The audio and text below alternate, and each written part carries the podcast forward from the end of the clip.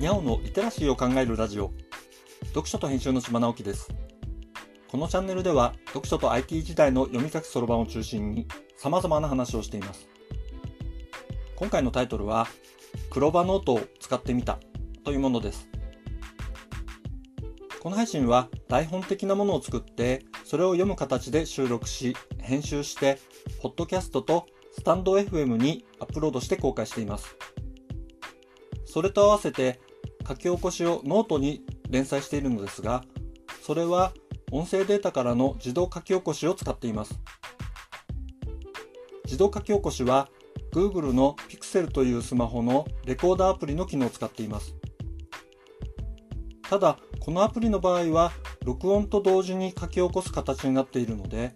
編集後の音声データを使った書き起こしができず、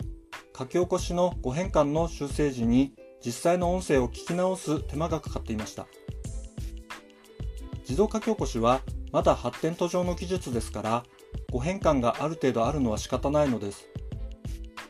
そんなわけで他の書き起こしアプリを見つけたら試してみることがあります。つい最近クローバーノートというアプリが出ました。メッセンジャーサービスの LINE の派生アプリです。このアプリの機能で僕が便利そうと思ったのは、パソコンから音声ファイルをアップロードして文字起こしができることでした。音声をポッドキャストとスタンド FM の両方にアップロードすることもあって、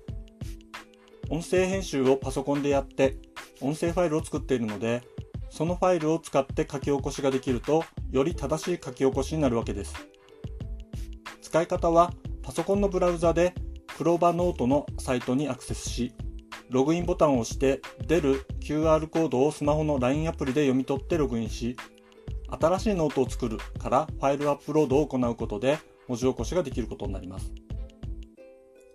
やってみると変換の正確さは Google のレコーダーよりもいくらか勝っているように思います。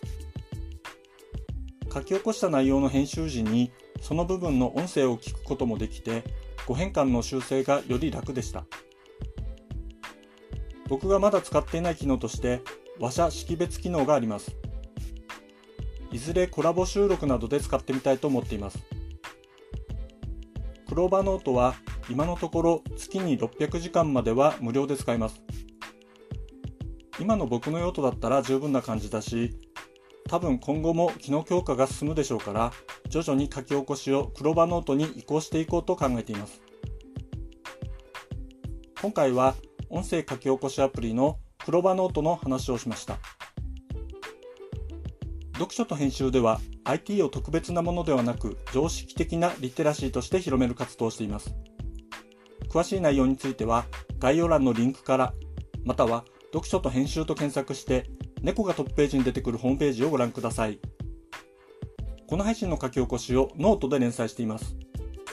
概要欄にリンクがありますので、フォローいただけると嬉しいです。今日もワクワクする日でありますように。千葉直樹でした。ではまた。